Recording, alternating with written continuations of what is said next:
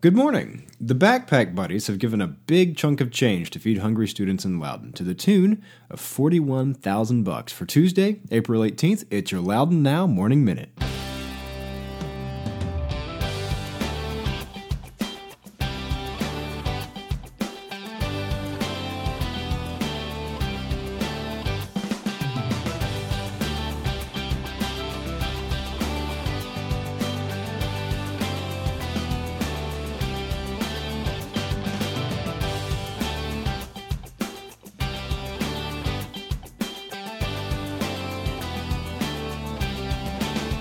Thanks for being with us. I'm Renss Greene, and forgive my voice, getting over a cold.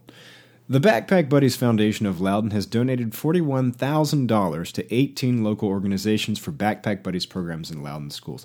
Those, by the way, are programs that send food home with food insecure students over the weekends to make sure they're getting fed. The grants ranged from $500 to $15,000.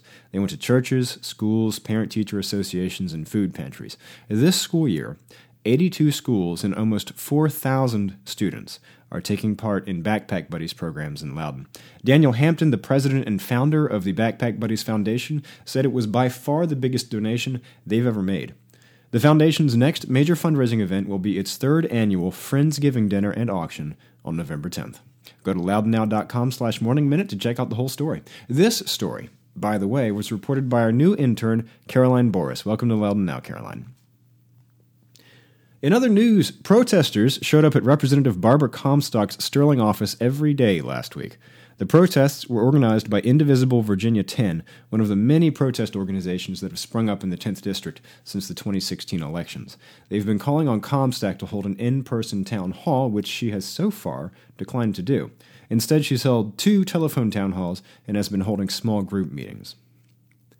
A record number of people are up for awards this Thursday at the Chamber's annual Valor Awards. 107 people will be recognized for their heroism at the National at the Loudoun County Chamber of Commerce's annual Valor Awards presentation.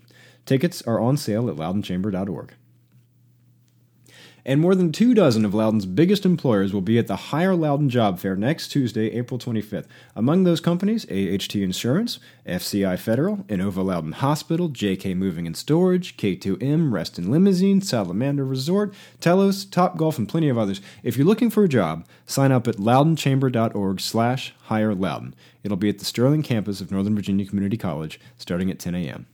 Read the full stories at loudounnow.com.